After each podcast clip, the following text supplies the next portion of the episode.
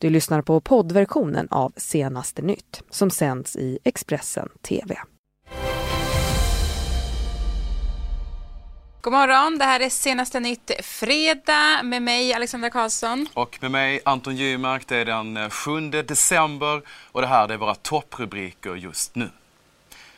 Fredssamtalen om Jemen fortsätter idag. Första dagen präglades av misstänksamhet enligt Rebell som SvD pratat med. Kampen mot klockan i regeringsbildningen. Idag träffar Stefan Löfven talmannen. Och vår utsände har träffat Blondinbella i New York. Hotbilden mot eh, entreprenören entreprenörerna har minskat sedan exet försatts i personlig konkurs. Mm, men vi ska börja med att berätta att CNN utrymde sitt kontor och sina studior i Time Warner Center i New York efter ett inringt bombhot strax efter klockan 22.30-tiden på torsdagskvällen lokal tid. Det här rapporterar kanalen själv. Men efter att polisen sökt igenom huset kunde de anställda senare återvända till arbetet. Mm, här på hemmaplan så inträffade en eh, dödsolycka igår. Två personer, en man och en kvinna, dog av sina skador efter en trafikolycka utanför Nybro på torsdagskvällen. Det var när en bil körde in i sidan på en annan bil på riksväg 25 nära Örsjö i Kalmars län som olyckan inträffade. Två personer skadades också allvarligt, detta skriver Barometern så ska, vi, så ska det handla om Jemen. För kriget i Jemen det beskrivs ju av FN som den värsta humanitära katastrofen i världen just nu. Och under gårdagen så inleddes ju de så efterlängtade fredssamtalen mellan regeringssidan och Houthi-rebellerna här i Sverige. Senaste gången som de båda parterna möttes det var eh, 2016 då i Kuwait. Mm, enligt uppgift till TT kan samtalen i Sverige pågå i en dryg vecka. Fokus för samtalen väntas vara att genomföra det fångutbyte som parterna kommit överens om. Dessutom ska parterna tillsammans med FN-sändebudet försöka ta fram ett ramverk för hur man ska kunna fortsätta att ha konstruktiva samtal i framtiden. Mm, och utrikesminister Margot Wallström inledde gårdagens presskonferens tillsammans med just då FN-sändebudet eh, Martin Griffith som underströk att dagen var en milstolpe som visade folket i Jemen att det finns hopp. Han berättade då också att det redan skrivits under ett avtal om just fångutbyte. Och Wallström hon underströk att båda parterna nu sitter på makten för att avgöra framtiden. There is a catastrophe unfolding in Yemen and we have to stop it. The people of Yemen, not least children, have already waited far too long for peace. Far too long for the humanitarian disaster to be alleviated and for steps to be taken towards a renewed political process. 22 million people require humanitarian assistance. The eyes of the world are uh, indeed upon what is happening in this uh, small community in Sweden over the coming days. There are hundreds, hundreds of journalists, as you've already noticed, present here, and many more following what goes on here from afar. And this attention, of course, means that there are expectations about what you will be able to achieve. But it also shows the engagement of the international community. We, like you, care about Yemen and the Yemenis future. Mm, svenska Margot Wallström där alltså som berättar på den här presskonferensen att det jemenitiska folket har väntat, eh, redan väntat för länge och att eh, 22 miljoner människor behöver akut hjälp. Nu riktas eh, världens ögon mot oss i Sverige och vad som nu kommer att ske, det sa alltså Margot Wallström bland annat på den här presskonferensen alltså. Eh, enligt en av medlemmarna i Houthiernas delegation så ska den första dagen av samtal ha präglats av eh, misstänksamhet, det rapporterar SvD. Mm, och Cecilia Assarsson på Läkare utan gränser, en av de som besökt Jemen för att hjälpa de mest utsatta. Och till oss berättar hon eh, om de som drabbas hårdast av den här konflikten och hur sjukvården i landet ser ut.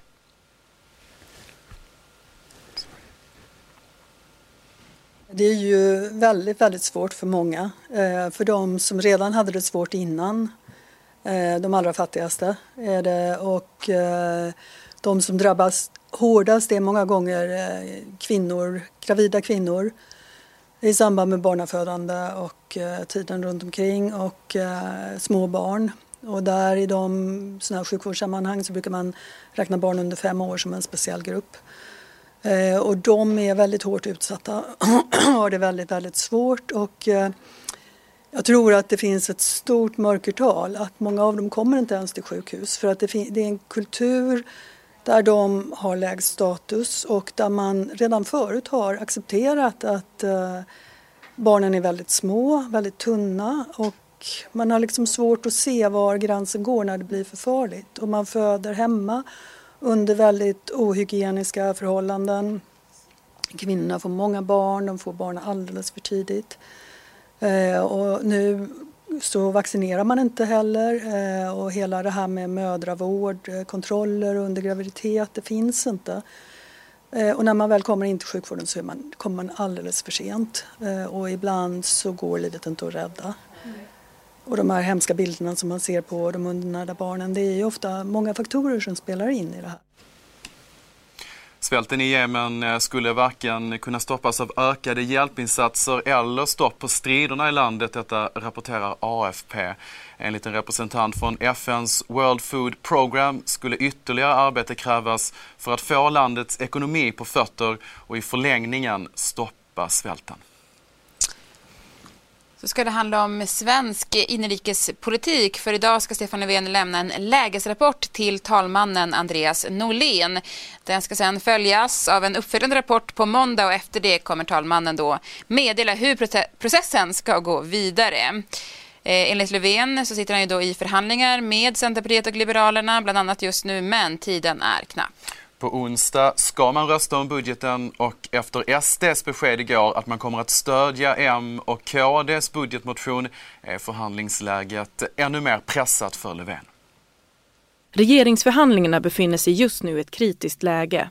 Enligt Stefan Löfven hans förstahandsalternativ en SMP-regering som samarbetar med Centern och Liberalerna. I tisdags meddelade han att det nu pågår skarpa förhandlingar för första gången sedan valet. Under torsdagens möte i finansutskottet la Moderaterna och Kristdemokraterna fram ett budgetförslag inför nästa veckas budgetomröstning. Om Moderaterna och Kristdemokraterna får stöd av Sverigedemokraterna vinner de omröstningen. Om inte Centern och Liberalerna bestämmer sig för att rösta med Socialdemokraterna och Miljöpartiet på övergångsregeringens budget.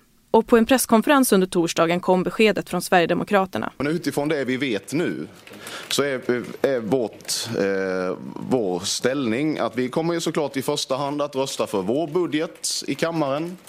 Men när den faller, vilket den sannolikt gör, så kommer vi att stödja MKDs reservation. Eh, och det är både då utifrån hur läget är idag, har väldigt goda chanser att att gå igenom också och passera kammaren som det förslag som får flest, flest röster. Och under torsdagen redovisade också Miljöpartiets språkrör Gustav Fridolin och Isabella Lövin sina krav för att släppa fram Stefan Löfven som statsminister. Vi är beredda på att lyssna på andra partier, ta ansvar och göra kompromisser för att Sverige får en regering. Miljöpartiet prioriterar inte sänkta skatter för de rikaste. Men i det läge vi är kommer den ekonomiska politiken innehålla också sådant som är viktigt för andra partier, skriver de i en debattartikel på Aftonbladet. På fredagen ska Stefan Löfven ge en första rapport till talmannen om hur förhandlingarna går. Om inte Löfven lyckas bilda en regering så kan Sverige gå mot extraval. Och på torsdagen presenterade Expressen och Demoskop sin väljarbarometer för december och den visade att bara ett enda parti skulle vinna på att ha ett extraval nämligen Sverigedemokraterna. De får 20,7 procent, vilket är en ökning med 3,2 procentenheter jämfört med valet. Däremot ser läget värre ut för Liberalerna och Miljöpartiet som båda ligger fortsatt nära 4 spärren Mm, Sverigedemokraterna är det enda parti som skulle tjäna på ett extraval. Det här visar Expressen och Demoskops väljarbarometer för december. Sverigedemokraterna skulle få 20,7 procent om det vore val idag medan Liberalerna skulle riskera att åka ur riksdagen. Mer om undersökningen på Expressen.se. Nu ska det handla om flygutsläppen, eller hur Anton? Mm, utsläppen från en snittsvensk flygresor är cirka fem gånger högre än det globala genomsnittet. Det visar en ny studie gjord av av Chalmersforskare på uppdrag av Naturvårdsverket. Det rapporterar Dagens Nyheter om. En invånare i Sverige bidrar i genomsnitt till utsläpp av 1,1 ton koldioxid per år genom flygresor jämfört med det globala snittet ska jag säga på 0,2 ton. Studien visar även att svenskars resande ökat kraftigt sedan början på 1990-talet med, eh, men att olika effektiviseringar som att fylla kabinen med fler resenärer gjort att utsläppen inte ökat nämnvärt de senaste åren. Så byter vi ämne. Det ska handla om entreprenören Isabella Lövengrip som de senaste veckorna berättat på sin blogg om hur hennes expojkvän förlorat miljontals lånade pengar och eftersöks av kriminella bland annat i Lövengrips hem. Men Exet har slagit tillbaka mot entreprenörens påståenden. Vår eh, reporter Ann-Sofie Näslund har träffat eh, 28-åringen i New York och låtit henne svara på kritiken. Bloggerskan berättar också om hur hotbilden mot henne och hennes barn ser ut i nuläget.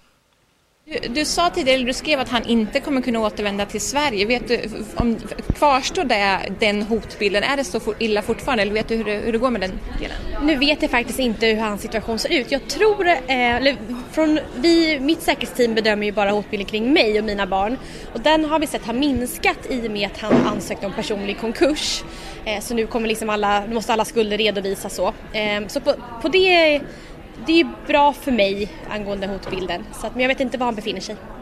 Den här förra hotbilden, den här hotlappen som, som ska lämnas på din bil. Eh, och många undrar om, var det på riktigt eller stämmer de det som ditt, ditt ex har sagt att, det var en, att ni hittade på den, den hotsituationen? Jag förstår. Eh, det som var var att för två år sedan fick jag en hotlapp på min bil med en otäck text på. Sen för ett halvår sedan ungefär så, eh, upp, så blev det drev kring mig i med Eh, på de här skvallersidorna och liksom Flashback och andra sidan så kan det eskalera i och med att de inte blir så bra modererade. Och då skrev jag ett inlägg om att det här drevet måste sluta för att det drar till sig människor som gärna går steget längre. Och eh, så då la jag upp samma lapp då igen men jag skrev aldrig att det här hotet har skett två gånger utan det var bara lappen från det tidigare hotet då. Så det var mer en tolkningsfråga. Ska det handla om en biljakt Eh, här under natten. För en bil jagades av polis genom hela Örebro län under natten då mot fredag. Bilen ska ha kört i hastigheter upp till 160 km i timmen på E18 och E20. Polisjakten började efter att bilen då inte stannat för polisen i Västerås och i Örebro så anslöt då ytterligare en patrull i den här jakten och då försökte den flyende bilisten köra på polisbilen. Sen körde den flyende bilisten vidare på motorvägen genom hela Örebro län och västerut på E18 mot Karlskoga och Karlstad. Mm, vansinnesfärden eh, tog till slut stopp när föraren hamnade i köer efter en trafikolycka mellan Karlskoga och Kristinehamn. Föraren i den flyende bilen är misstänkt för dragrattfylleri, grov vårdslöshet i trafik, försök till grov misshandel och försök till våld mot tjänsteman. Detta skriver eh, NVT. I tisdags kunde Expressen berätta om 29-årige Joakim som sköts ihjäl av en nyutexaminerad polis i somras bara två veckor innan 20-årige Erik Torell med Downs syndrom sköts ihjäl på en innergård i Stockholm. Nu kan Expressens Frida Sundqvist visa hur poliser har hyllat kollegorna som sköt ihjäl Erik Torell i en sluten grupp på Facebook. Utåt visar polisen upp en bild av kåren men Expressen har nu tagit del av konversationer från den slutna Facebookgruppen UMF. En grupp med 7 500 medlemmar. UMF står för underbetalda, missnöjda och förbannade. Här är tonen betydligt hårdare. Kritik mot de egna kollegorna uppskattas inte. Du är modig som vågar lyfta en annan sida av diskussionen i detta forum. Jag provade en gång för länge sedan. Jag har lagt ner. Mycket trist när kollegor blir läktarproffs utan att ha en aning om vad som hänt på platsen. Här hyllas de tre poliserna som sköt ihjäl Erik Torell. De beskrivs som en heder för kåren som fattade kloka beslut. Fler än 500 medlemmar har gillat inlägget. I Facebookgruppen ifrågasätter poliser istället föräldrarna och lägger skulden på dem. Då kan man starkt ifrågasätta vad ett barn ger ute själv klockan 4-5 på morgonen. Det finns en uttalad nonchalans från vårdnadshavaren.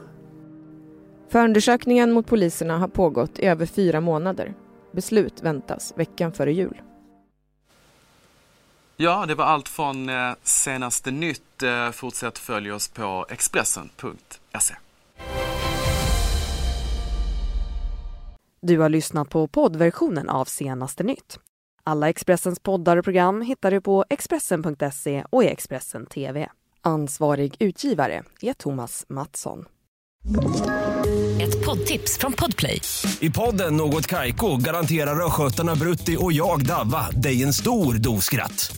Där följer jag pladask för köttätandet igen. Man är lite som en jävla vampyr. Man har fått lite blodsmak och då måste man ha mer. Udda spaningar, fängslande anekdoter och en och annan arg rant. Jag måste ha mitt kaffe på morgonen för annars är jag ingen trevlig människa. Då är du ingen trevlig människa, punkt. Något Kaiko, hör du på Podplay. Därför arkadeinerna.